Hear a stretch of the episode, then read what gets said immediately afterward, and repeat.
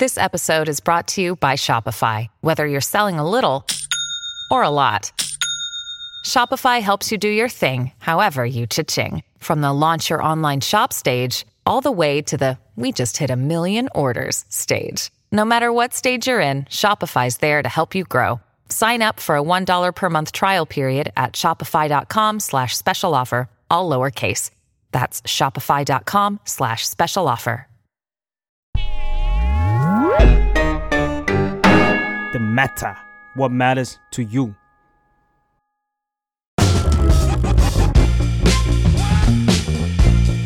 อดัลหรือยัง เรื่องผู้ใหญ่ที่มหาลัยไม่ได้สอน สวัสดีค่ะ ยินดีต้อนรับเข้าสู่รายการอดัลหรือยังกับอิงพลมนนะคะ วันนี้ก็เป็น EP ส่งท้ายปีของอดัลหรือยังแล้วก็ส่งท้ายปี 2023 กันแล้ว ก่อนจะมาเริ่ม ปีใหม่เนี่ยก็เลยอยากจะมาชวนคุยแล้วก็เตรียมตัวไปพร้อมกับที่จะเจอในปีใหม่ ๆ นี้ที่หลาย ๆ คนอาจจะมีการไปเริ่มงานหรือว่าไปใช้ชีวิตใหม่ในแบบนั้นนะคะ ในปี 2023 วันนี้ก็เลยชวนพี่บีคนเดิมของเราเลยที่มาแนะนำเรื่องการทำงานการใช้ชีวิตต่าง ๆ นะคะมามาเป็นไกด์ไลน์เหมือนเดิมเนาะให้กับปี 2024 ต่อไปค่ะ สวัสดีค่ะพี่บี สวัสดีครับ สวัสดีทุกคนด้วยครับ วันนี้ก็เหมือนที่ทีงบอกเลยเนาะว่า เราอยากจะเตรียมแผนหรือว่าเตรียมเติบโตใหม่เริ่มต้นใหม่ในปีหน้านะคะ ก็เลยให้มาแชร์เรื่องการทำงานกันเพิ่มขึ้น การเตรียมตัวได้เลยเพิ่มขึ้น ก่อนก่อนจะเริ่มอิงอะก็เหมือนไปคุยกันมาเนอะว่า จะคุยเรื่องงานในมุมไหนดี ก็จะมีเรื่องการเริ่มต้นใหม่ก็คือ มีเรื่องคำพูดอือหือที่ปีเก่าหรือปัจจุบันเนี้ยพูดกันมาเป็นยังไง และในปีใหม่เนี่ย เราจะมีวิธีการเปลี่ยนแปลงเรื่องคำพูดในการทำงานเปลี่ยนไปยังไงบ้าง ก่อนเริ่มต้นเนี่ยคือ อยากจะให้พี่วีแชร์เรื่องว่าแบบห้าคำพูดที่ไม่ควรพูดในที่ทำงาน เชิงแบบว่าส่งท้ายปีปีนี้จบแล้วนะจ๊ะปีหน้าไม่ควรพูดแล้วโอ้จริงๆ เป็นคำถามที่ที่ยากเหมือนกันนะ ว่าเฮ้ยมันเป็นคำไหนคำไหนบ้างที่เราที่เราไม่ควรจะพูดเนี่ยนะครับค่ะพี่พี่ ตีภาพกลมๆก่อนว่า เวลาที่เราพูดอะไรก็ตาม ไม่ว่าคำพูดเหล่านั้นที่เราสื่อสารออกไปเนี่ยนะครับ เราตั้งใจกับการใช้คำพูดเหล่านั้นแค่ไหนอืมแล้วเราคาดหวังผลลัพธ์ในลักษณะแบบไหนกลับมา ในหลาย ๆ ครั้งเนี่ยนะบางทีมันอาจจะเป็นคำพูดดีๆ แต่ว่าจริงๆไอ้ความหมายที่มันอยู่ซ่อนอยู่ข้างหลังอะ่ะโดนความตั้งใจของเราอะ่ะเรากลับตั้งใจให้มันเป็นสิ่งที่ที่ไม่ดี มันก็อาจจะส่งผลกระทบทางลบกลับมาที่เราค่ะด้วยเช่นเดียวกัน พี่ยกตัวอย่างแบบที่อันหนึงที่เราบอกว่า ผมพร้อมที่จะรับงานน้องอิงว่าแบบเนี้ยเรียกว่าเป็นคำพูดที่ดี หรือว่าเป็นคำพูดที่ไม่ดี ผมพร้อมที่จะรับงานเหรออืมมันฟังดู ไม่แน่ใจนะ ส่วนตัวรู้สึกว่ามันกึ่งมากนิดนึง ใช่เพราะมันรู้สึกเหมือนว่า จริง ๆ ก็รับได้แหละ อืมแต่ก็ไม่รู้ว่า พร้อมจริงๆไหมจริงๆเหมือนกันไหมเนอะไม่รู้ว่าใช่ไหม อันเนี้ยส่วนหนึ่งน้องอิงแต่ว่าพี่กลับมองอีกอย่างหนึ่งว่า นอกจากไอตัวภาษาที่เราใช้แล้วเนี่ย อีกส่วนหนึ่งที่ทำให้ให้ภาษาเนาะมันสามารถดิ้นได้อะมันอยู่ที่รูปแบบของน้ำเสียงอ่า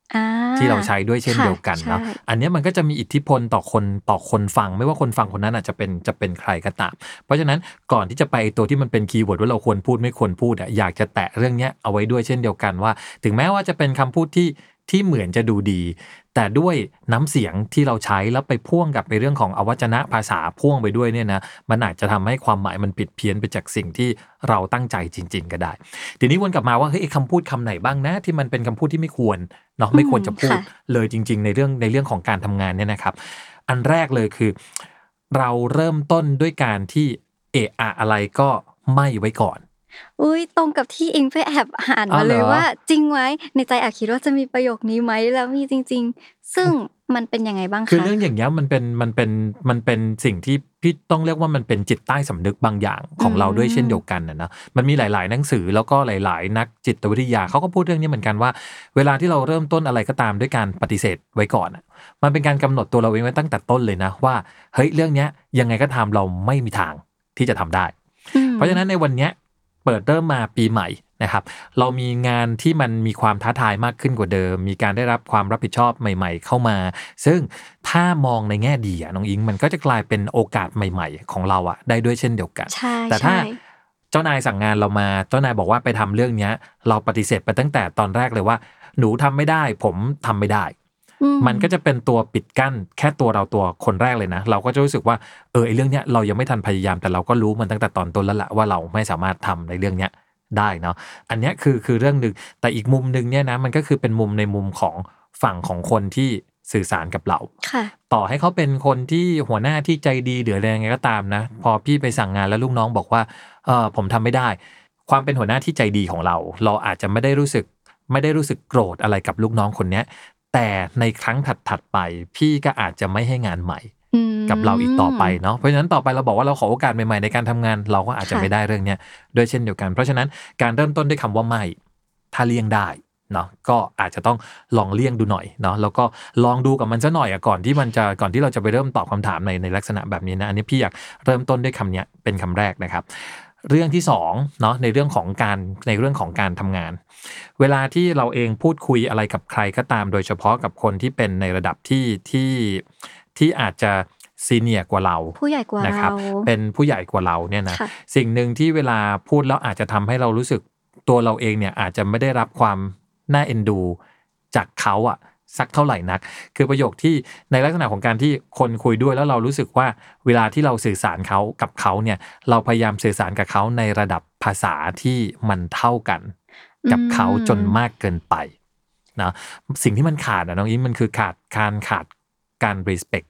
ค่ะซึ่งกันและกัน การให้ความเคารพซึ่งกันซึ่งกันและกัน ถึงแม้ว่ายุคนี้เราจะบอกว่าเฮ้ยการเราทุกคนไม่ว่าใครจะทำงานในระดับไหนก็ตามเราอยู่บนความเท่าเทียมเท่ากัเทีนยมกันเนาะแต่ว่า ความเท่าเทียมอะเป็นสิ่งที่ดีนะ แต่ว่าถ้าเราไปด้วยความ humble เนาะไปด้วยความอ่อนน้อมถ่อมตน มีความนอบน้อมสิ่งที่มันจะตามมานี่มันคือการที่เราจะได้รับความเอ็นดู จากคนที่อยู่รอบข้างของเรามากค่ะยิ่งขึ้นกว่าเดิม นี่คืออีกหนึ่งเรื่องที่ที่พี่คิดว่าเรื่องของการใช้ระดับภาษาที่ถูกต้อง มันก็เป็นเรื่องที่ดีด้วยเช่นเดียวกัน พี่บีลองยกตัวอย่างได้ไหมคะว่า ระดับภาษาแบบที่เขาบอกว่าที่บอกว่า เท่ากันอืมแล้วเราแบบยังยังไม่ควรที่จะใช้ระดับภาษาเท่ากัน เช่น มีประโยคยังไงบ้างเผื่อ จะลองดูว่าเราได้พลาดไปแล้วหรือเปล่า ประโยคแรก ๆ เลยนะที่พี่อันนี้อันนี้อาจจะเป็นพี่เองพี่อาจจะจะหยุมหยิมเกินไปหน่อยในเรื่องเนี้ยนะนะค่ะคือเวลาคุยกับน้องๆที่อาจจะอายุน้อยกว่าเรามากพอสมควรเนี่ยคำตอบที่ได้รับกลับมาคือคำว่า เอออ่ามาแค่นี้เลยสั้น ๆ เลยเออเอออะไรอย่างเงี้ย ซึ่งจริง ๆ เรามีวิธีการในการที่จะตอบรับตอบรับเรื่องเนี้ยที่ที่ดีกว่านั้น เพราะฉะนั้นอยากให้ทุกคนระมัดระวัง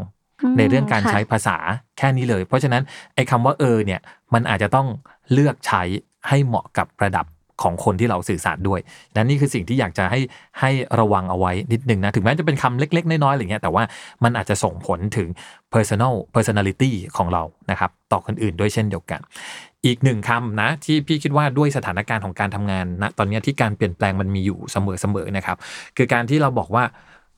ก็แต่ก่อนก็ทำมาแบบเนี้ยตลอดทำไมจะต้องเปลี่ยนไปทำอีกแบบหนึ่งเนาะไอ้ตัวเนี้ยนะครับมันเป็นมันเป็นตัวที่จำกัดตัวเราเองด้วยเหมือนกันในการที่เราจะไม่มีวิธีการทำงานใหม่ ๆ ให้กับตัวของเราเลย อืมใช่ใช่สิ่งที่อยากจะฝากตรงเนี้ยเอาไว้เลยนะปีหน้าครับน่าจะเป็นปีที่หลาย ๆ องค์กรนะ เอาทั้งดิจิทัล เทคโนโลยี AI ต่างๆ เข้ามาทำงานในองค์กรมากขึ้นกว่าเดิม สิ่งที่มันมีโอกาสจะเกิดขึ้นอะคือปีหน้ามันอาจจะเป็นที่ปีที่หลาย ๆ องค์กร เริ่มทดลองในการที่จะเอามาใช้ เพราะฉะนั้นมันเป็นเรื่องของการทดลองอะ มันไม่ได้แปลว่ามาถึงปุ๊บมันอาจจะสะดวกสบายเลยตั้งแต่ตอนแรก เพราะฉะนั้นเวลามีอะไรใหม่ ๆ มาให้เราทดลองแล้วเราก็บอกปฏิเสธไปตั้งแต่ตอนแรกเลย หรือเราบอกว่า แต่ก่อนก็ไม่เห็นต้องทำแบบนี้เลยทำไมต้องเปลี่ยนมาทำแบบนี้ด้วย ทำแบบเนี้ยมาตั้งนานแล้วขอทำแบบเนี้ยไปเรื่อยๆ ดีกว่า ไอ้ตัวเนี้ยแหละครับ มันจะเป็นที่มาของการที่เราบอกว่าวันหนึ่ง AI อะมันจะจะมามาแทแทนนเราที่เราอืมพี่บอกน้องอิงกับคนอื่นๆว่าอย่างนี้ก่อนเลยว่าพี่เชื่ออย่างหนึ่งว่า AI ไม่มีทางแทนที่เราได้ แต่ AI จะมาแทนที่คนที่ไม่ทำงานกับ AI อ่า ไอ้ตัวนี้แหละคือสิ่งเห็นภาพที่เห็นภาพสิ่งที่เราจะต้องต้องปรับตัวของเรานะครับค่ะ AI ไม่มีแทนไม่มีทางแทนเรา แต่จะมีคนนี่แหละที่เขาทำงานกับ AI ได้เนี่ยเขาจะมาทำงานแทนที่เราต่างหาก เพราะฉะนั้นนี่คือสิ่งที่เราอาจจะต้องต้องระวังเนาะเรามีเรื่องของการที่ตอบปฏิเสธตั้งแต่ตอนแรกเนาะการพูดค่ะเออการพูดในระดับภาษาที่ที่มันไม่เหมาะสมนะครับกับคนที่เราคุยด้วย กับการที่เราบอกว่าเฮ้ยเราปฏิเสธที่จะ มันไม่เชิงปฏิเสธอะแต่เรายืนกรานที่จะทำทำแบบเดิมมาตลอดในลักษณะแบบเดิมอืไปตลอดแบบนี้เนี่ยนะครับ มันก็เป็นอีกหนึ่งคำพูดที่มันอาจจะไม่ได้ช่วยให้ค่ะเราเองในการที่จะทำให้เราเติบโตได้ อีกหนึ่งประโยคที่พี่คิดว่าน่าจะเป็นสิ่งที่เราอาจจะต้องเฝ้าระวังในเรื่องเนี้ยด้วยเช่นเดียวกันนะ คือประโยคที่บอกว่าเอะอะก็ work life balance โหแต่เป็นประโยคที่ที่ทุกคนเขาอยากจะพูดใช้กันถูกปะนะแล้วทุกคนก็รู้สึกว่าโหยหาที่จะมีชีวิตแบบนั้นนะอ่าเออก็จะ work life balance พี่ต้องบอกอย่างนี้ว่า จริง ๆ work life balance ไม่ใช่เรื่องที่ผิดนะครับ แต่ว่าคิดว่ามันไม่ควรจะเอามาพูดอยู่ตลอดเวลา จนกระทั่งมันกลายเป็นข้ออ้างในการทำงานของเรา มีงานใหม่มามีนู่นนั่นนี่มามี opportunity ใหม่ ๆ มาเนี่ยนะเราก็จะบอกว่าพี่อืม work life balance หนูไม่ดีเลย หรือนู่นนั่นนี่ไม่ดีเลย จริง ๆ แล้วไอ้ตัว work life balance เราอาจจะต้องมาพิจารณาให้ดีไม่ได้ใช้กับทุกครั้งตลอดเวลาขนาดนั้นนะนะ เพราะฉะนั้นไอ้คำนี้เนี่ยเวลาเป็นเวลาที่เราทำงานเนี่ยถ้าเรามองในเรื่องของตัวเป้าหมายในการทำงานของเรา เราต้องจับมันมาชนกับตัว การบริหารจัดการเรื่องเวลาของเราให้ดีอะครับค่ะด้วยเช่นเดียวกัน เพราะในหลาย ๆ ครั้งเราก็จะเราก็จะรู้สึกว่าเอาเรื่องเนี้ยมาเป็นข้ออ้างในการทำงานอยู่เสมอ ๆ แล้วมันจะกลายเป็นว่าเราก็อาจจะถูกมองจากคนกลุ่มหนึ่งในอีกแบบหนึ่งด้วยเช่นเดียวกัน ไม่ได้บอกว่าไม่ให้พูดเรื่องนี้เลยนะอืมพูดได้นะ แต่ว่าเราอาจจะต้องกลับมาดูตัวเราเองให้ดีก่อนด้วยเช่นเดียวกัน นะครับอันนี้คืออีกเวรหนึ่งในการที่เราอาจจะต้องไปพิจารณาซึ่งจริง ๆ มันจะมีอีกคำหนึ่งซึ่งพี่ไม่รู้ว่าเดี๋ยวพี่พูดไปมันจะอาจจะมีดราม่าตามมาด้วยหรือเปล่าเป็นคำที่เราใช้กันบ่อยมากเลยคือเบิร์นเอาบ่อยบ่อยจริง ๆ บ่อยแบบ มันก็สามารถเกิดเหตุการณ์นั้นได้จริง ๆ เหมือนกันนะ มันเกิดเหตุการณ์ได้นั้นได้จริง ๆ ครับ แต่ว่าการพูดจนบ่อยจนเกินไปอะทั้งที่จริง ๆ เราแล้วเราไม่ได้เบิร์นเอาเนี่ย อันหนึงสิ่งที่มันจะเกิดขึ้นกับตัวเราเองนะเราตื่นขึ้นมาฉัน burnout อะ จริง ๆ แล้วฉันอะไม่ได้ burnout แต่ฉันอะพูดจนกระทั่งฉันเองเนี่ย burnout อืมอันนี้ค่ะเป็นอีกหนึ่งเรื่องนะครับที่เราจะต้องต้องต้องเข้าใจจริง ๆ ว่า burnout ของเราอะ มันคืออะไร ต้องแยกให้ออกให้ดีว่า burnout slow life ขี้เกียจสามอันเนี้ยเราแยกออกจากกันอย่างชัดเจนหรือเปล่านะครับถ้าเกิดว่าตัวเราเองทำงานอะไรบางอย่างจนชินชา แล้วเรารู้สึกว่าเราไม่ได้อยากทำงานนั้นแล้วไม่มีความกระตือรือร้น ที่จะทำงานงานนั้นแล้วเนี่ยอันเนี้ยเราพอจะเรียกได้ว่ามันคือการ burnout จริง ๆ แต่ในหลาย ๆ ครั้งอะครับเราก็ใช้ในเรื่องของการ burnout พร่ำเพรื่อจนเกินไปหรืออืมหรือแม้แต่ค่ะกระทั่งพี่คุยกับพี่ๆผู้บริหารหลาย ๆ คนก็เดินมาปรึกษาพี่เหมือนกันว่า วันเนี้ยเด็ก ๆ เดินมาคุยแล้วก็บอกว่าพี่ช่วงนี้หนูไม่ healthy เลย วิธีการใช้ชีวิตของหนูมันไม่ healthy เลยอะไรอย่างเงี้ยไอ้คำว่าไม่ healthy ตัวเนี้ยมันก็ต้องกลับมาดูด้วยเช่นเดียวกันนะ ว่ามันไม่เฮลตี้ที่เกิดจากตัวเราเอง หรือว่าจริง ๆ แล้วอะเกิดจากเรื่อง ของงาน หรือเราเอามันมาปน แล้วก็เราใช้เรื่องเนี้ยเป็นข้ออ้างในการที่จะทำให้เราไปทำอะไรอีกแบบหนึ่งไปทำอีกเรื่องหนึ่งจนมากจนเกินไป แล้วเดี๋ยวมันจะมากระทบครับกับเป้าหมายในเรื่องของการทำงานที่เราอยากจะโตอยากจะไปให้มันไกลมากกว่านี้อืมค่ะเนาะฉะนั้นพี่เลยมอง 5 เรื่องนี้แหละที่พี่คิดว่าปีเนี้ยน่าจะเป็นปีที่คนพูดถึงเรื่องเนี้ยกันค่อนข้างเยอะค่อนข้างเยอะเนาะใช่ฉะนั้นปีหน้าถ้าจะพูดซ้ำเรื่องเดิม ถ้าจะพูดเรื่อง work life balance แบบเดิม ถ้าจะพูดเรื่องของ burn out แบบเดิม สิ่งที่พี่แอบตั้งคำถามเหมือนกันนะว่า แล้วปีที่แล้วกับปีนี้กับปีหน้าที่กำลังจะเกิดขึ้นเนี่ย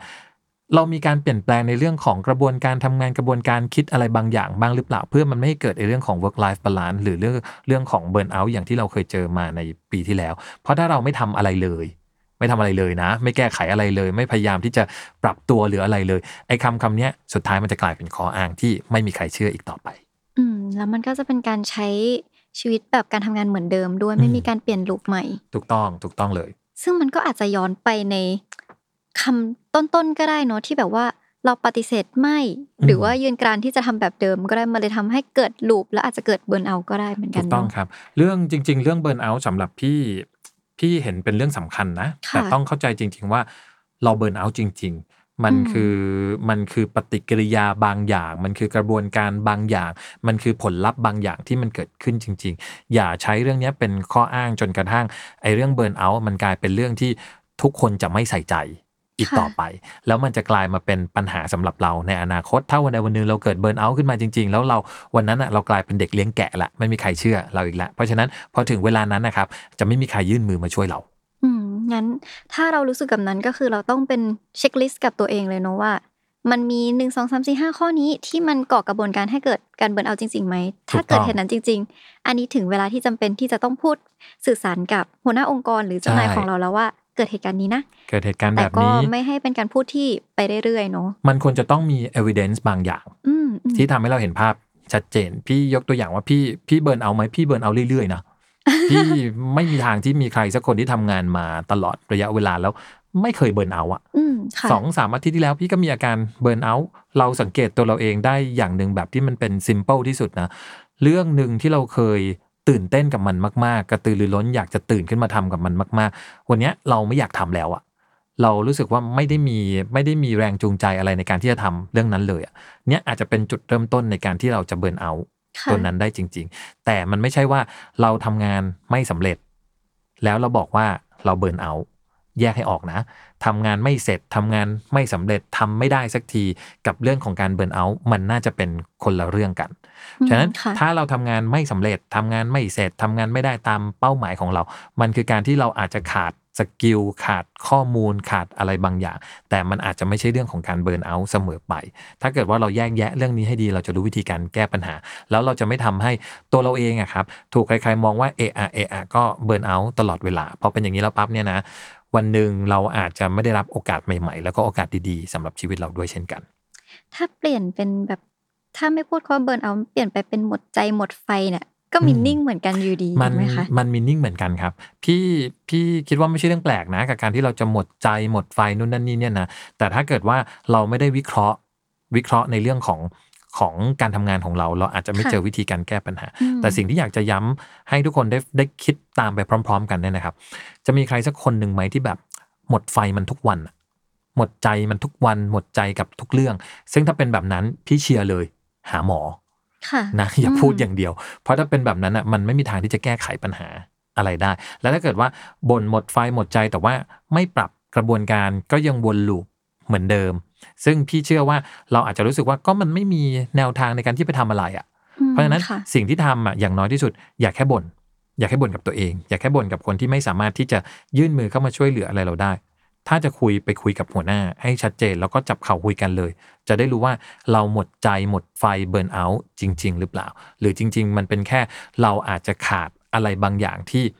ที่หัวหน้ายังไม่ได้ให้เรา หรือเราไม่รู้ว่าเราต้องมีในเรื่องนั้นด้วยเพื่อที่จะทำให้งานของเรา มันประสบความสำเร็จ อืม ก็ดูเป็นคำพูดที่มันเป็นไปได้เนอะที่เราก็อาจจะเผลอพูดไปบ่อย ๆ เลยเนอะอืมทั้งห้าทั้งห้าห้าข้อที่เราพูดพูดกันมา พี่อยากเติมอีกเรื่องหนึ่งด้วยอีกค่ะ พูดจังเลยว่าจะลาออกเอ้พูดยอยู่นั่นน่ะอันนี้มันต้องต้องยอมรับว่าบางคนพอมาต่อต่อสถานการณ์บวกเออไปจากเบิร์นเอาท์เนี่ย อดไปได้จริงๆที่จะมีประโยคนี้ต่อท้ายมา พี่พี่ไม่ไม่ไม่ได้ปฏิเสธว่าการพูดว่าโอ๊ยบ่นว่าอยากจะลาออกบ่นว่าองค์กรไม่ดีบ่นว่านู่นนั่นนี่เป็นเรื่องที่เป็นเรื่องที่เลวร้ายนะ เพราะพี่ค่ะเชื่อว่าทุกคนบนโลกนี้ที่ทำงานอะมีโอกาสจะบ่นในเรื่องเนี้ยได้เป็นเรื่องปกติอืมอยู่แล้วเนาะมันไม่สามารถที่จะทำให้องค์กรทำให้เรารักเราชอบได้ในทุก ๆ ทุก ๆ เรื่องอยู่แล้ว แต่บ่นเยอะจนเกินไป สิ่งที่มันเกิดขึ้นโดยที่เราอาจจะไม่รู้ตัวนะ คือเราเองอะอาจจะกลายเป็นคนที่ toxic ใน community ของเรา โดยที่เราไม่รู้ตัวอืมเรามั่นใจแค่ไหนอะเวลาที่เราไปบ่นไปบ่นบริษัท ไปบ่นงานของเราไปบ่นในเรื่องของการที่อยากจะลาออกให้กับเพื่อนเราฟังเนี่ย เราคิดปะว่าเพื่อนเราจะเบื่อไหมบ่นครั้งเดียวได้นะ แต่บ่นทีทีๆทุกวันทุกวันเหมือนอย่างที่พี่บอกเนี่ยบ่นแล้วไม่ take action อะไรเลย ก็เป็น feel ที่เพื่อนก็รู้สึกว่าเอองั้นก็เองก็บ่นต่อไปแล้วกันแต่ว่ามันไม่ได้มี action อะไรที่เพิ่มเติมขึ้นมาฉะนั้นถ้าจะบ่นปั๊บเอ้ยมีเป้าหมายเลย ก็หางานใหม่เลยอืมก็หาค่ะ way ในการที่จะไปถัดๆไปของตัวเองเนาะเพื่อไม่ให้เราเองเนี่ยวนอยู่กับที่แล้วก็อาจจะกลายมาเป็นอีกหนึ่งคนที่อาจจะ toxic ใน community ของเราก็ได้ อืมอันนี้อันนี้ก็เห็นด้วยเหมือนกันเนาะว่าถ้าเกิดว่าในมุมเราที่เป็นแบบเป็นพนักงานเป็นลูกจ้างเนาะถ้าเกิดวันหนึ่งถ้าเรารู้สึกว่า คิดว่าแผนจะลาออกหรือว่าเริ่มอืมบ่นแล้วอาจจะเป็นช่วงที่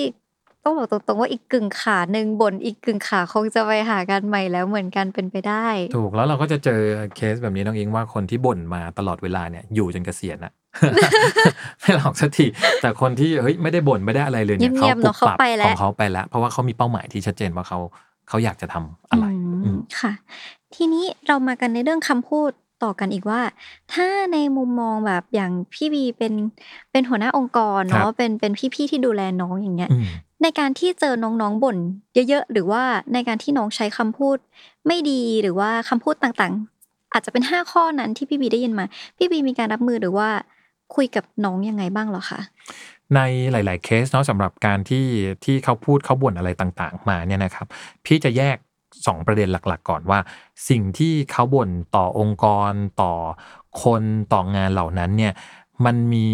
แฟกต์มีข้อเท็จจริงอยู่ในนั้นมากน้อยแค่ไหน เราต้องแยกก่อนว่า เวลาที่เขาบ่นการบ่นต่างๆเนี่ยมันเกิดจากการที่เขาไม่พอใจอืมถ้าค่ะเขาบ่นในสิ่งที่เขาไม่พอใจและเป็นสิ่งที่เกิดขึ้นจริง นั่นคือสิ่งที่องค์กรจะต้องเก็บกลับมาเพื่อเอาไปแก้ไข แต่ในหลาย ๆ ครั้งอะครับ เขาบ่น เพราะเขาไม่รู้ว่าจริง ๆ องค์กรมีบางอย่างให้กับเขาอยู่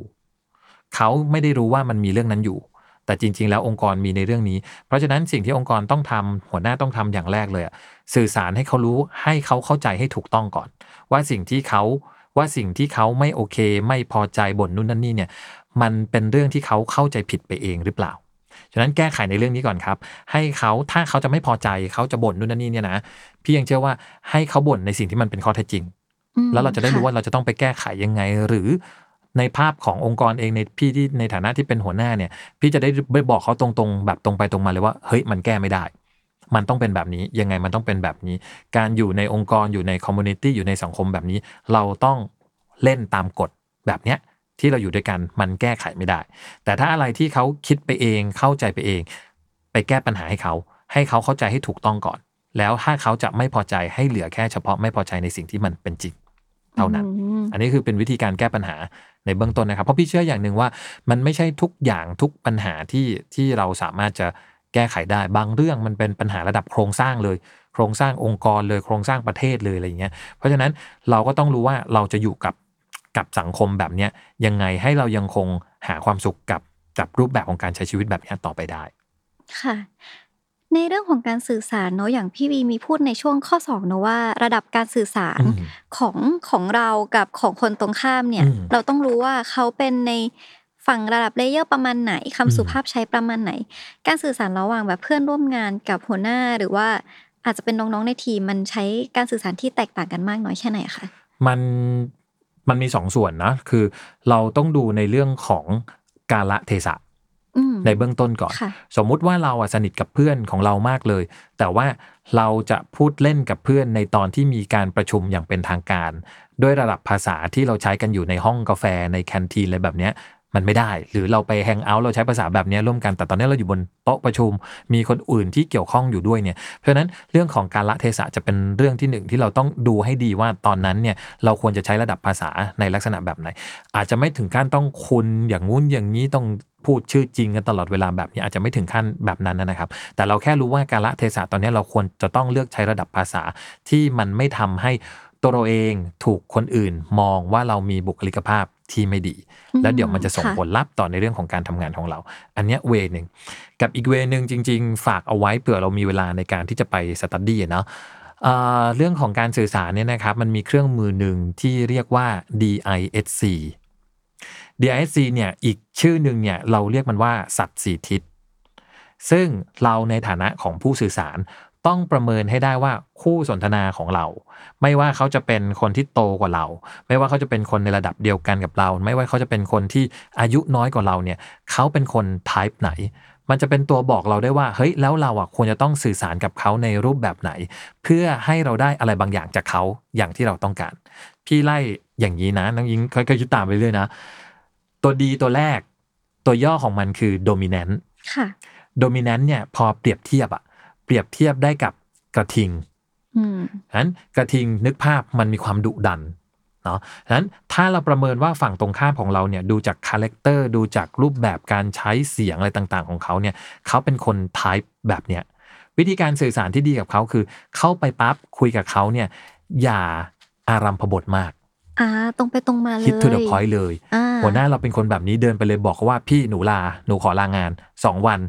จะไปทำอันนี้อันนี้จบแค่นั้นเลย อืม เพราะฉะนั้นคน type เนี้ยเวลาที่เราไปสื่อสารกับเขาอะให้เรา hit to the point แล้วมากกว่านั้นเนี่ยนะครับ ถ้าในกรณีที่มีปัญหาระหว่างกันขึ้นมา เราจงเป็นฝ่ายยอมเขา ยอมเขานะ สยบเขาไปก่อนสยบด้วยการด้วยการยอมเขา แล้วค่อยมาแก้ไขไขปัญหาทีหลัง อีกทีหนึ่ง เวลาพูดถึง type D เนี่ย นึกถึงนายก นายกคนไหนดี มีนายกหลายคนนะนะก็ไปเลือกดูว่าเป็นนายกนายกท่านไหนที่จะมาใน type แบบนี้นะ เพราะฉะนั้นเราจะรู้ว่าเฮ้ยดีลกับคนแบบเนี้ยผ่านการสื่อสาร เฮ้ย เราต้องรู้ว่าวิธีการเข้าหาเขาวิธีการพูดกับเขาควรจะเป็นแบบไหน อันเนี้ยอืม type D นะครับค่ะ type ถัดมาตัว I ตัว I เนี่ยนะ เป็น type ที่เอ่อ influence I มาจาก influence เนาะพอ type I เนี่ยนะครับเอ่อลักษณะทางพฤติกรรมของเขาอะเขาจะเป็นคนที่มีความ entertain เขาจะเป็นคนที่ที่ชอบพูดคุยกับคน และสิ่งที่สำคัญมากกว่านั้นที่จะเพิ่มเติมขึ้นไปเนี่ยนะเขาเป็นคนที่ชอบการเป็นจุดเด่นจุดสนใจฉะนั้นวิธีการดีลหรือสื่อสารกับคนแบบนี้เพื่อให้เราได้งานอะไรบางอย่างกับเขาเนี่ยนะอวยเข้าไปเยอะๆ ไปถึงแบบโหพี่พี่โคตรเท่เลย โอ้ยพี่พี่โคตรเก่งเลย พี่ไม่มีใครเก่งกว่าพี่บนโลกใบนี้ไม่มีใครคนเก่งได้เท่าพี่อีกแล้ว อวยเข้าไปนะครับเขาจะชอบมาก แล้วเวลาคุยกับคนแบบนี้เข้าไปถึงนะ อย่า hit to the point ชวนเขาคุยไอ้ที่มันเป็นแบบ small talk ก่อนให้พี่กินข้าวกับอะไรมาให้พี่ไปดูคอนเสิร์ตนี้มาหรือเปล่า คือชวนคุยไปในเรื่องอื่น ๆ ก่อนแล้วค่อยวนกลับมาในสิ่งที่เราอยากจะได้จากเขา และที่สำคัญอย่าลืมชมเขาทำยังไงก็ได้ให้เขารู้สึกว่าโอ้โหเขาคือศูนย์กลางจักรวาล เนี่ยคนประเภทเนี้ยจะชอบลักษณะแบบนี้นั้นคนไทป์เนี่ยเราเจอได้ค่อนข้างค่อนข้างเยอะพิจารณาง่าย ๆ คนเนี้ย extrovert อ่านะเป็นค่ะเป็นเป็นคนที่ชอบเป็นที่สนจงสนใจของคนทั้งหลายเนี่ยนะครับนั้นไทป์แบบเนี้ยก็จะมีวิธีการดีลกับเขาแบบนี้ไทป์ถัดมาไทป์ S S เนี่ย steadiness นะครับถ้าเปรียบเทียบเป็นหนูหนูหนูตัวเล็กๆมิกกี้เมาส์ของเราเนี่ย ความน่ารักของเขาเนี่ยคือเขาจะเป็นสายที่ compromise ประนีประนอมไม่ชอบที่จะเถียงไม่ชอบทะเลาะกับใคร แต่เขาชอบมาก ๆ ในการที่จะช่วยเหลือคน เพราะนั้นเวลาที่เราไปคุยกับเขาเปิดประโยคด้วยการที่มีอะไรที่ให้ช่วยเหลือ มีอะไรที่ขอความช่วยเหลือจากเขาเปรียบเทียบนะไทดีด็อกเนี่ยเดินเข้าไปเพื่อบอกเขาเลยว่าอยากได้อะไร ค่ะใช่พี่หนูอยากได้นี่นี่นี่แต่ถ้าเกิดจะเข้าไปหา type S type S เป็น type ที่ชอบประนีประนอมนะแล้วชอบช่วยเหลือคน เปิดประโยชน์ด้วยการบอกเขาว่าพี่ครับผมอยากให้พี่ช่วยหน่อยครับ ผมว่าไม่มีใครช่วยผมได้เท่ากับพี่แล้วล่ะครับอ่าขอความช่วยเหลือครับ ไปด้วยประโยคนี้เลยเนี่ยเราก็จะได้วิธีการที่จะทำงานกับเขาได้อย่างมีประสิทธิภาพมากยิ่งขึ้นกว่าเดิม แต่สิ่งที่ไทเอสจะไม่ชอบนะ เขาจะไม่ชอบใครก็ตามที่เข้าไปแล้วบีบบังคับให้เขา ว่าจะต้องทำหนึ่งสองสามสี่ห้าเขาไม่เขาไม่ไฟท์กับเราหรอก แต่เขาจะไม่คุยด้วย คือจะเป็นการทำให้เขาไม่สบายใจ เขาจะรู้สึกอึดอัด อืมยิ่งถ้าไปเร่งให้เขาทำงาน เขาจะไม่ชอบ เขาไม่ชอบอะไรที่ผิดแผน แล้วคนไทยเอสเนี่ยนะ เป็นคนประเภทที่อย่าผิดคำสัญญากับเขาเฉียว เขาจำแล้วเขาจะรู้สึกว่าคนเนี้ยทำให้เขาอะผิดแผน อย่าลืมว่าชื่อของเขาอะ steadiness เขาต้องการความเรียบอืมใช่นิ่งเนาะสม่ำเสมอ เพราะฉะนั้นถ้าเราไปผิดสัญญาเขาเขาวางแผนนู่นนั่นนี่ไว้แล้วอะนั่นคือเราอะไปทำให้เขาอะผิดแผนนะเขาก็จะไม่ชอบคนในลักษณะแบบนี้ เพราะฉะนั้นระมัดระวังในเรื่องของการสัญญิงสัญญาอะไรกับคน type เนี่ยให้ดีนะ อันนี้คือคือ type หนึ่ง type สุดท้ายครับ type C type C เนี่ย compliance นะครับ ความเป็น compliance ของเขาอะเขาเป็นมนุษย์ดิจิต เนาะเป็นคนที่เวลาที่เราไปกินข้าวด้วยเนี่ยนะเขาจะหารจนถึงตัวเลขทศนิยมอะจุดสองห้าจุดห้าศูนย์กันแบบนี้เลยเนี่ยนะแล้วเวลาที่จะคุยกับเขาเขาเป็นคนหนึ่งที่ต้องรักษาระยะในการพูดคุย ไม่ชอบการ skinship เลยอืมไม่ค่ะชอบการถึงเนื้อถึงตัวอะไรใด ๆ เลยฉะนั้นตัวเขาเองเนี่ยจะชอบการพูดคุยกับคนที่มาพร้อมกับแผน เป็น step เลยว่าจะต้องทำอะไร 1 2 3 4 5 แอบมีความไมโครอยู่นิดหนึ่ง เพราะฉะนั้นถ้าไปทำงานไปสื่อสารกับคนแบบนี้เนี่ยนะเราต้องเตรียมความพร้อม ถ้าเขาจะถามอะไรที่มันมีรายละเอียดค่อนข้างเยอะ เราก็จะต้องสื่อสารกับเขาด้วยภาษาที่ลงรายละเอียดค่อนข้างเยอะกับเขาอืมด้วยเช่นเดียวกันไทป์ดีกับไอเนี่ยคุยเป็นภาพกว้างๆได้ค่ะเนาะแต่พอมาไทป์ซีเนี่ยอาจจะต้องคุยลงรายละเอียดกับเขาเยอะๆ แล้วเขาจะถาม กับเราค่อนข้างเยอะ ถ้าเราตอบคำถามให้เขาไม่ได้ เราก็อาจจะไม่ได้รับความไว้วางใจ จากเขาด้วยเช่นเดียวกัน เนี่ยเป็นการลองประเมินฝั่งตรงข้ามของเราดูว่า เราคิดว่าจากการพูดคุยจากการสังเกตอาการคิดว่าเขาน่าจะเป็นในลักษณะแบบไหน แต่สิ่งที่สำคัญก่อนจะไปประเมินเขาอะลองประเมินตัวเราเองก่อนประเมินตัวเราเนอะนะว่าเราอะเป็นคนแบบไหน แต่เราต้องไม่ยึดติดนะว่า พอสมมุตินะ พี่เป็นคน type D พี่ก็คาดหวังว่าไปคุยกับอิง อิงต้องพูดคุยในแบบที่พี่ต้องการไม่ใช่นะค่ะฝั่งเราต่างหากที่ต้องเป็นคนปรับตัวเข้ากับอีกฝั่งหนึ่ง เราต้องลดตัวเองลงมา แล้วก็รู้ว่าอีกฝั่งหนึ่งอะต้องการอะไรนั้นถ้าเราไปเซิร์ชใน Google พิมพ์ DISC เลย เราจะมีแนวทางต่างๆ ออกมา เต็มไปหมดเลยรวมถึงแบบประเมินครับ ให้เราลองไปทำดูว่าตัวเราเองอะเป็นแบบไหนแล้วเราลองไปสังเกตดูครับ หัวหน้าเราเพื่อนร่วมงานเรา หรือแม้แต่แฟนเราพ่อแม่เราเป็นคนแบบไหน อยากจะขอเงินเพิ่มจากพ่อแม่เนี่ยไปลองดูว่าวิธีการแบบไหน อวยแม่เยอะๆถ้าแม่เราเป็นไทไอนะเราอาจจะขอเงินได้เยอะขึ้นกว่าเดิม การประเมินอันนี้มันก็ฟังดูดีเนอะเหมือนแบบ มันไม่ใช่แค่ใช้ในที่ทำงานแหละอันเนี้ยมันใช้ในชีวิตประจำวัน แม้กระทั่งอาจจะเป็นแบบการซื้อของถูกต้องเลการยต่อราคาถูกอันต้องนี้ก็เลยมีผลเหมือนกันได้เหมือนมันกันคือนะการใช้ชีวิตประจำวันเลยเพียงอ่าแต่ว่าอ่า เราแค่รู้ฝั่งตรงข้ามคืออะไรเราเลือกใช้วิธีการสื่อสารนะครับ ให้เหมาะสมอืมกับคนที่เราดีลด้วย แล้วถ้าเคสที่สมมติว่า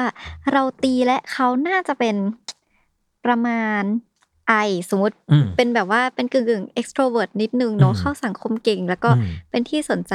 เราดันไปตีซีเขาแบบรู้สึกว่าเราสนิทกับเจ้านายคนนี้อืมมากที่เป็นอย่างเงี้ยอืมมันมันมันจะต้องมีเส้นขอบเขตในการ ในการคุยไหมคะแม้กึ่งหนึ่งเราจะรู้สึกว่าเขาเป็นคนที่เข้าสังคมเก่งเป็น extrovert นะ แต่เขาก็มีความเป็นเจ้านายเราอะ สิ่งที่เป็นเป็นต้องแยกตัวเนี้ยครับ คน type I เนี่ยนะ เวลาที่เขาอยู่นอกงานนะ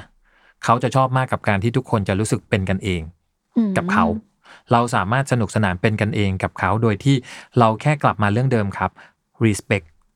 ซึ่งกันและกันในลักษณะแบบไหนบ้างนะครับ ภาษาที่ใช้ระดับภาษาที่ใช้เนี่ยเขาจะจะยังคงรู้สึกถึงความ อะไรก็ตามที่ทำให้รู้สึกว่าเขาเป็นกันเอง กับเราอยู่ เราใช้ภาษาที่มีความเป็นกันเองกับเขา ยังสามารถที่จะคุยในลักษณะแบบเนี้ยกับเขาได้ แต่สิ่งที่ไม่ว่าจะเป็น type ไหนก็ตามเนี่ยนะครับ อาจจะต้องระมัดระวังคือ การก้าวล่วงไปในเรื่องที่เป็นเรื่องส่วนตัวอืมาก ๆของเขา ถ้าเกิดว่าเขาเองยังไม่ได้รู้สึกโอเพนให้กับเราอะมากขนาดนั้น อย่างเช่น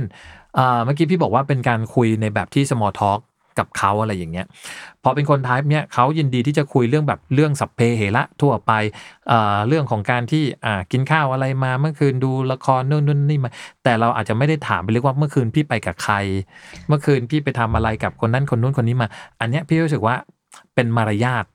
ที่เราควรจะต้องรู้ตัวว่าอะไรคือสิ่งที่ระดับความสัมพันธ์ของเรา ถึงแม้ว่าจะใกล้ชิดกันมากแต่ความเป็นหัวหน้าลูกน้องมันยังคงมีเส้นบางๆในเรื่องของ รื่องส่วนตัวมของแต่ละะคนอยู่ ถ้าเขาเองซึ่งพี่เชื่อนะไอ้คนไทยไอเนี่ย เราไม่ต้องถามหรอกเดี๋ยวมันพูดเองนะแล้วเราค่อยต่อยอดจากเรื่องนั้น แต่ก็แค่ระมัดระวังว่าให้เป็นแค่การเกริ่นนำแต่ว่าไม่ได้เป็นในลักษณะของการที่ลวงลูกไปซักถามเขาจนมากเกินไปจนทำให้เขารู้สึกอึดอัดกับเราอืม ทีนี้อิงเคยได้ยินประโยคที่เขาจะแบบเวลาเราเข้าออฟฟิศหรือว่าหลาย ๆ คนมักจะชอบพูดถึงออฟฟิศกันก็คือประโยคว่าออฟฟิศเราอยู่แบบครอบครัว ซึ่งไม่รู้ว่าคำว่าครอบครัวในมินนิ่งของของประโยคเนี้ยมันเป็นการสื่อสารหมายความว่าที่ดีหรือไม่ดีหรือเป็นมินนิ่งยังไง คือในอดีตอะนะ การอยู่กันแบบครอบครัวครับ มันเป็นมันเป็นปรัชญาขององค์กรที่ดี พี่เริ่มต้นอย่างนี้ก่อนค่ะนะในอดีตเราใช้คำเนี้ยเยอะมากทุกองค์กรพยายามที่จะขายในเรื่องของการที่เราอยู่กันแบบครอบครัวครอบครัวโดยเฉพาะใช่ในในสังคมไทยเราอะเนาะเราอยู่กันเรารู้สึกว่าการอยู่กันแบบเป็นแบบครอบครัว เป็นพ่อเป็นแม่เป็นพี่เป็นน้องอะไรอย่างเงี้ยเรารู้สึกว่านี่คือความอบอุ่นใจในการทำงาน แต่พอมาในยุคเนี้ยคำคำเนี้ยมันกลายเป็นคำนกาทีฟไปแล้วค่ะแล้วพี่ค่อนข้างเชื่อว่าองค์กรหลาย ๆ องค์กรพยายามที่จะเลี่ยงเลี่ยงที่จะใช้คำนี้คำนี้อืมเราเลี่ยงนะ แต่ไม่ได้หมายความว่าองค์กรในความเป็นจริงเนี่ยเราจะอยู่กันแบบเป็นครอบครัวไม่ได้ เพราะฉะนั้นพี่เลยเชื่ออย่างหนึ่งว่า การอยู่กันแบบครอบครัวไม่ต้องพูดทำเลยอืมนะความเป็นพี่เป็นน้องของเราเราต้องกลับมาตีความครับว่าคำว่าเป็นพี่เป็นน้องหมายถึงเรามีความห่วงใยซึ่งกันและกันในการทำงาน ใช่ไหม เราเห็นน้องเป็นน้องที่เรารู้สึกว่าอยากเห็นคนเนี้ย เติบโตและได้ดีไปเรื่อยๆ ใช่ไหม แล้วเราเป็นหนึ่งในสมาชิกที่อยู่ในองค์กรองค์กรนั้น เราสัมผัสได้จริง ๆ ใช่ไหมว่า หัวหน้าเพื่อนร่วมงานคนต่างๆ ที่อยู่ล้อมรอบตัวเราเนี่ยเขาแสดงพฤติกรรมแบบนี้ออกมาโดยที่ไม่จำเป็นต้องพูดเลย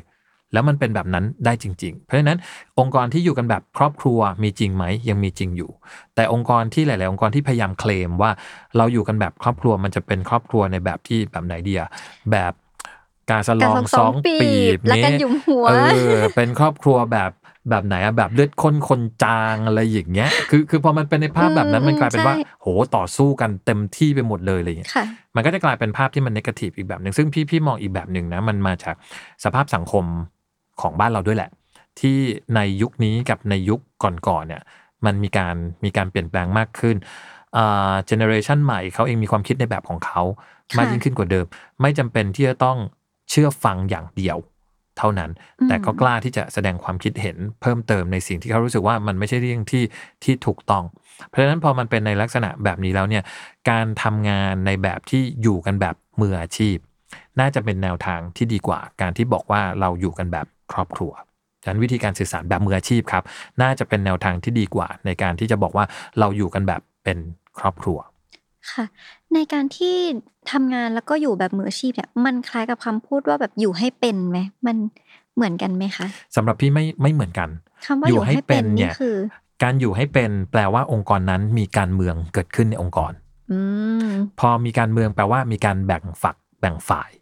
พอแบ่งฝักแบ่งฝ่ายปั๊บมันเลยทำให้เราต้องรู้ว่า ถ้าจะอยู่กับ คนนี้เราต้องทำตัวแบบนี้ ถ้าจะอยู่กับอีกคนเราต้องทำแบบนี้ แต่ถ้าการทำงานแบบเป็น professional มันแปลว่า เราได้รับมอบหมายงานในลักษณะแบบไหนมา หน้าที่ของเราคือมีความรับผิดชอบในงานนั้นๆที่เราทำเราเห็นสิ่งที่มันเป็นเรื่องผิดปกติเกิดขึ้นในการประชุม สิ่งที่เราต้องทำคือก็ต้องแจ้งให้ทุกคนรู้ว่ามันมีสิ่งที่เป็นปกติผิดปกติที่เกิดขึ้น ถ้าเราอยู่เป็นแปลว่านั่งเฉยๆ แล้วปล่อยให้ความผิดปกติตรงนั้นอะมันเกิดขึ้น เพราะเรามองว่าอืมนี่ไม่ใช่เรื่องของเราค่ะแต่ถ้าเราเป็นมืออาชีพ สิ่งที่บอกถึงความเป็นมืออาชีพมันคือความรับผิดชอบอย่างหนึ่งที่พี่บอกไปเนาะกับอีกอันหนึ่งครับ คือการที่คนทั้งองค์กร ความหมายขององค์กร ความหมายของ company อะมันคือการที่ทั้งองค์กรมีเป้าหมายเดียวกันอืมแล้วเรารู้ว่าสิ่งที่เราทำอะมันไป support เป้าหมายเหล่านั้น เราเห็นว่าอะไรที่มันผิดปกติแล้วทำให้เป้าหมายเหล่านั้นอะมันเป๋ไปจากเดิม เราควรจะต้องแสดงความคิดเห็นในเรื่องนั้น เพียงแต่วนกลับมาครับว่ารูปแบบในการนำเสนอของเรา มันเป็นแบบไหนว่าสื่อสารแบบไหนเนาะเราเห็นว่ามันผิดปกติ เราเด็กมากๆเราจะทะทะลึ่งกลางป้องยกมือขึ้นตรงนั้นเลยเนี่ย มันก็อาจจะไม่ได้ดูน่ารัก เท่าไหร่นักก็ต้องวนกลับมาครับว่าเราควรสื่อสารกับใครผ่านใคร เพื่อให้เขาไปจัดการเรื่องนู่นนั่นเนี่ยต่ออีกทีหนึ่งการแสดงความคิดเห็นในที่ประชุม โดยการหักหน้าไม่ใช่เรื่องที่ดีอืมนะค่ะมันมีวิธีการสื่อสารครับพี่ยังเชื่ออย่างหนึ่งว่า วันก่อนพี่เพิ่งเขียนไปในเพจไป ก็ยังคุยกันในเรื่องของการที่อ่าปากร้ายใจดีอะมีอยู่จริงหรือเปล่า ถ้าเราข้ามปากร้ายไปเลยแล้วใจดีเลยเนี่ย มันไม่ได้เหรอ เราจะสคิปตัวนั้นไปเพื่อให้เราทำงานด้วยกันได้ดีตรงนั้นนะนั่นสิได้จริง ๆ ไหม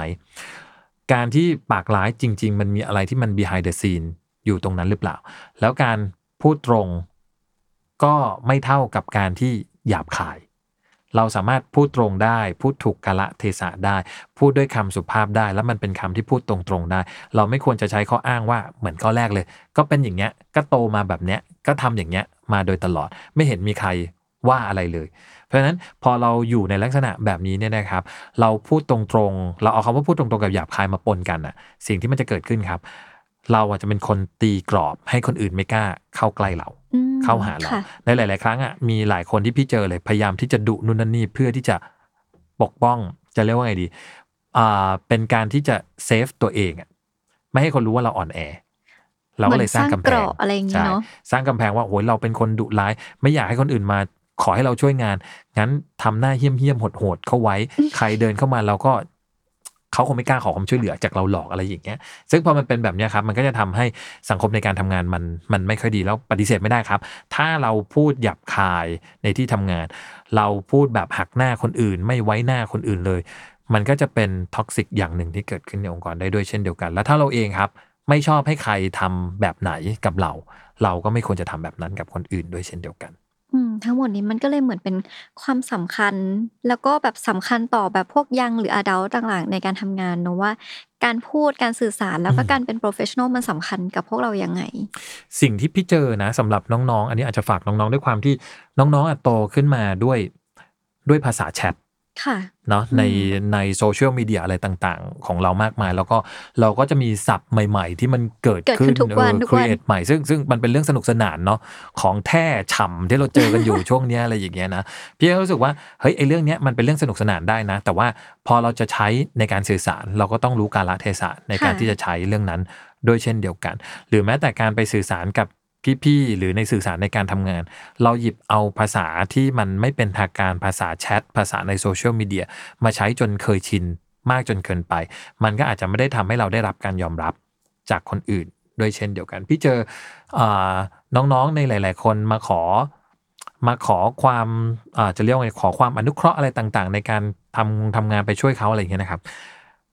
มาประโยคที่เหมือนประโยคแชทอะ มันไม่ได้ประโยคที่ที่ไม่ได้ถึงขนาดต้องเขียนเป็นจดหมายราชการนะแต่ส่งอีเมลมาหรือโทรมาห้วนๆแบบนั้นเนี่ยมันก็ทำให้เราดูไม่น่ารักด้วยเช่นเดียวกัน เพราะฉะนั้นพี่ยังเชื่อว่าเราสามารถที่จะเลือกระดับภาษาที่เหมาะสมกับแต่ละงานกับแต่ละสถานการณ์ได้ ถ้าเกิดว่าตอนนี้แบบคนฟังหรือว่าใครๆอาจจะกำลังเริ่มแบบ checklist กับตัวเองแล้วครัลังเริ่มคิดว่าเราใช้ภาษาผิดไปหรือเปล่าอืมหรือว่าใช้คำพูดที่เป็น toxic ในที่ทำงานไปหรือเปล่าแบบพี่วีมีข้อแนะนำยังไงบ้างคะถ้าจะเริ่มแบบ เปลี่ยนใหม่และปีใหม่นี้ฉันจะพูดจาใหม่ สิ่งหนึ่งที่พี่คิดว่าเราอาจจะต้อง recheck ตัวเองด้วยการที่เราอะถามจากคนใกล้ตัวของเราก่อนเลย อืมค่ะ เช็คจากคนใกล้ตัวของเราก่อนเลยว่า เฮ้ย เราเองเป็นคนที่ใช้ภาษาที่มันโอเค กับคนรอบข้างทั้งหมดหรือเปล่าค่ะจากเพื่อนเราก่อนที่ทำงานด้วยกันกับเรา เราถ้าคนไหนที่เรารู้สึกว่าเขา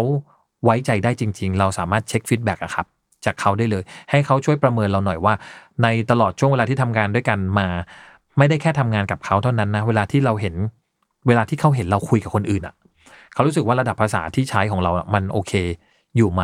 หรือว่ามันยังคงมีเรื่องที่จำเป็นที่จะต้องปรับปรุงอยู่นี่คือหนึ่งเรื่องครับ ที่เราสามารถที่จะเช็คกับเพื่อนร่วมงาน เพื่อนสนิทของเราได้ กับอีกคนหนึ่งครับที่เราเช็คได้ในตอนที่เรามีการ feedback กันนะครับถามหัวหน้าเลย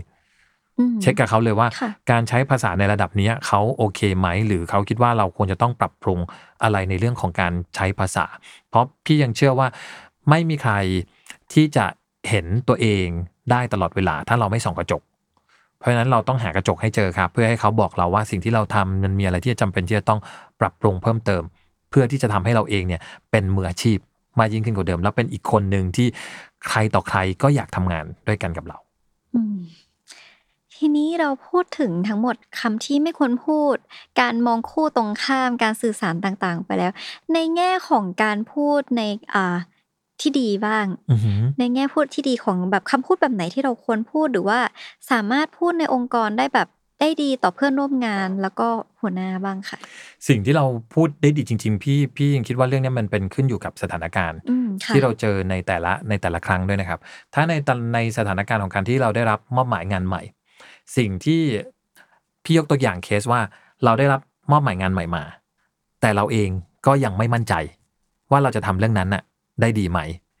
สิ่งที่เราอะมันอาจจะดูเป็นภาษาที่อาจจะดูแบบโหโลกสวยจังเลยนะ แต่พี่คิดว่าอย่างหนึ่งอะที่เราสามารถพูดได้คือขอบคุณหัวหน้าก่อน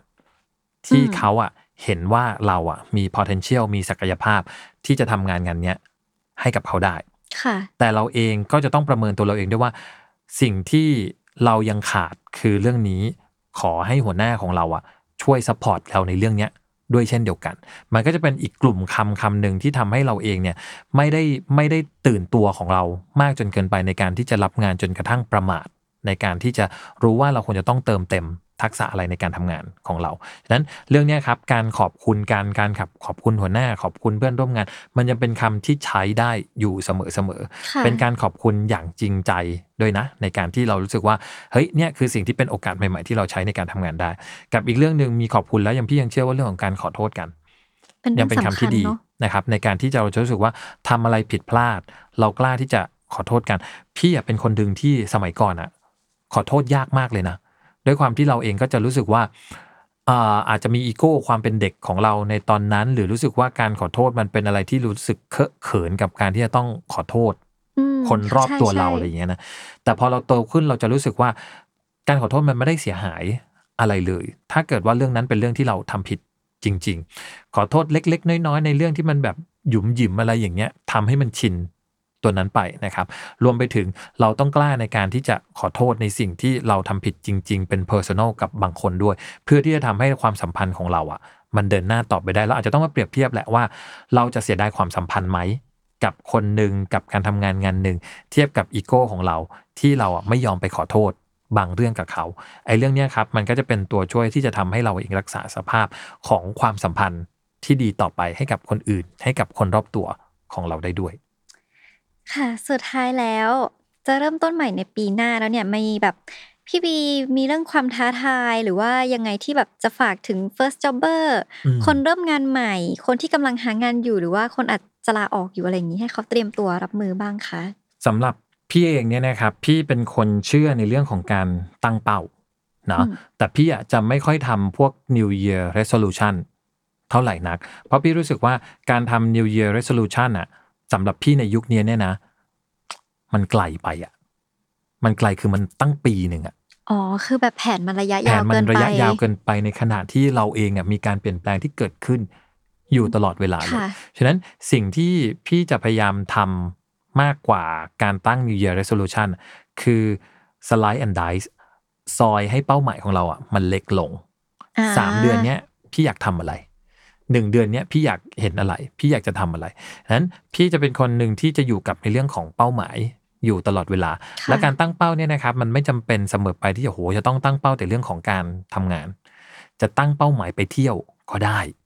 ควอเตอร์ที่หนึ่งของปีหน้าฉันจะไปเที่ยวให้ได้ อันเนี้ยก็เป็นวิธีการตั้งเป้าอย่างหนึ่งของเราด้วยเหมือนกัน แล้วเมื่อไหร่ก็ตามเนี่ยนะครับ เวลาที่เราตั้งเป้าแล้วเนี่ย สิ่งที่เราจำเป็นจะต้องมีนะ เราจะต้องมีตัวชี้วัดที่ชัดเจน ว่าแบบไหนถึงจะเรียกว่าเราทำเป้านั้นเนี่ยได้สำเร็จแล้ว เพราะถ้าเราไม่มีเป้าหมายที่มันชัดเจน มันก็อาจจะทำให้เราเออระเหยกับมันไปได้เรื่อยๆ เช่น จะต้องทำให้ได้ภายในวันที่เท่าไหร่ จะต้องทำให้สำเร็จ จะสมมุตินะพี่บอกว่าพี่อยากจะไปวิ่ง พี่ก็ต้องบอกให้ได้ว่า พี่จะต้องวิ่งให้ได้จำนวนกี่กิโลภายในระยะเวลากี่วัน มันก็จะเป็นตัวที่จะทำให้เราเองอะกระตุกตัวเราเองเพื่อมาทำสิ่งนั้นให้เกิดขึ้นได้อย่างชัดเจน เป้าหมายมันจะไม่มีทางสำเร็จเลย ถ้ามันเป็นเป้าอยู่แบบนั้นอะแล้วเราไม่ลงมือทำมันเนาะฉะนั้นทุกๆคนทุก ๆ ครั้งเวลาที่เราตั้งเป้าอะครับ เราก็ต้องประเมินตัวเราเองได้ได้ให้ให้ได้ด้วยเช่นเดียวกันว่า เราไม่ได้ตั้งเป้าที่มันโอเวอร์เกินไปจนกระทั่งเราค่ะเห็นตั้งแต่แรกแล้วว่ามันไม่มีทางเป็นจริงได้อะฉะนั้นตั้งเป้าที่มันอยู่บนพื้นฐานของความเป็นจริง แล้วก็ตั้งเป้าอยู่บนพื้นฐานของความสามารถที่เรามีแล้วเราสามารถที่จะทำมันได้จริง มันก็จะเป็นตัวช่วยที่ทำให้เป้าหมายของเราค่อย ๆ ขยับ ได้ไกลขึ้นกว่าเดิม อืมอย่างตอนนี้พี่บีมีเตรียมตั้งเป้าของที่ปีหน้าแล้วหรือยังคะพี่จะตั้งเป้าอย่างแรกเลยคือปีหน้าจะไปเที่ยวให้เยอะขึ้นกว่าเดิม จะต้องไปเที่ยวให้ได้ในทุกควอเตอร์ตอนเนี้ยคุยตั้งตั้งเป้าไว้แล้วแล้วก็คุยกับทางน้องผู้ช่วยน้องเลขาไว้แล้วว่าจะบล็อกวันวันไหนไว้บ้าง เพราะฉะนั้นถ้า ปีก่อนๆสิ่งที่เกิดขึ้นน่ะพี่ก็ตั้งเป้าไว้แบบนี้แหละ แต่ว่าก็ผิดแผน เพราะว่าอืมพอมีลูกค้าพอมีคนนั้นขอให้ไปช่วยทำนู่นนั่นนี่พี่ก็ทิ้งเป้าที่เราวางเอาไว้แล้วก็ไปทำงานงานนั้น แทน เพราะฉะนั้นในปีเนี้ยก็จะฟิกซ์มากขึ้นกว่าเดิมว่า ถึงเวลาพักก็ต้องพักเนาะมันก็จะทำให้เราเติม energy ในการทำงานของเราทั้งปีได้มากยิ่งขึ้นกว่าเดิม ขอให้เป้านั้นสำเร็จนะคะขอบคุณถ้าถ้าอิงขอคิวไปจะพยายามไม่ให้ไม่ให้ไปโดนเป้านั้น ดีครับยินดีเลยนะ ก็พยายามก็เอาใจช่วยครับ ให้ทุกคนรวมทั้งน้องยิงแล้วก็ทุก ๆ คนที่ฟังอยู่ด้วยนะครับ ปี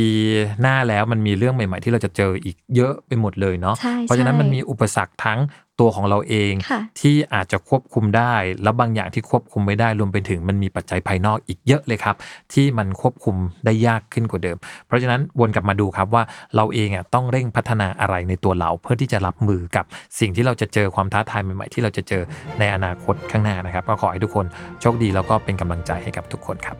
ขอบคุณพี่บีมากๆนะคะ ที่มาแชร์ในเรื่องการงานการพูดรวมถึงให้กำลังใจพวกเราในปีถัดไปด้วย ครับผมขอบคุณมากนะคะครับยินดีครับค่ะ อย่าลืมติดตามฟังอ d ด l หรือยังนะคะ ทุกวันอังคารแล้วก็ทุกช่องทางของ The Matter Podcast ค่ะ วันนี้ก็สวัสดีค่ะ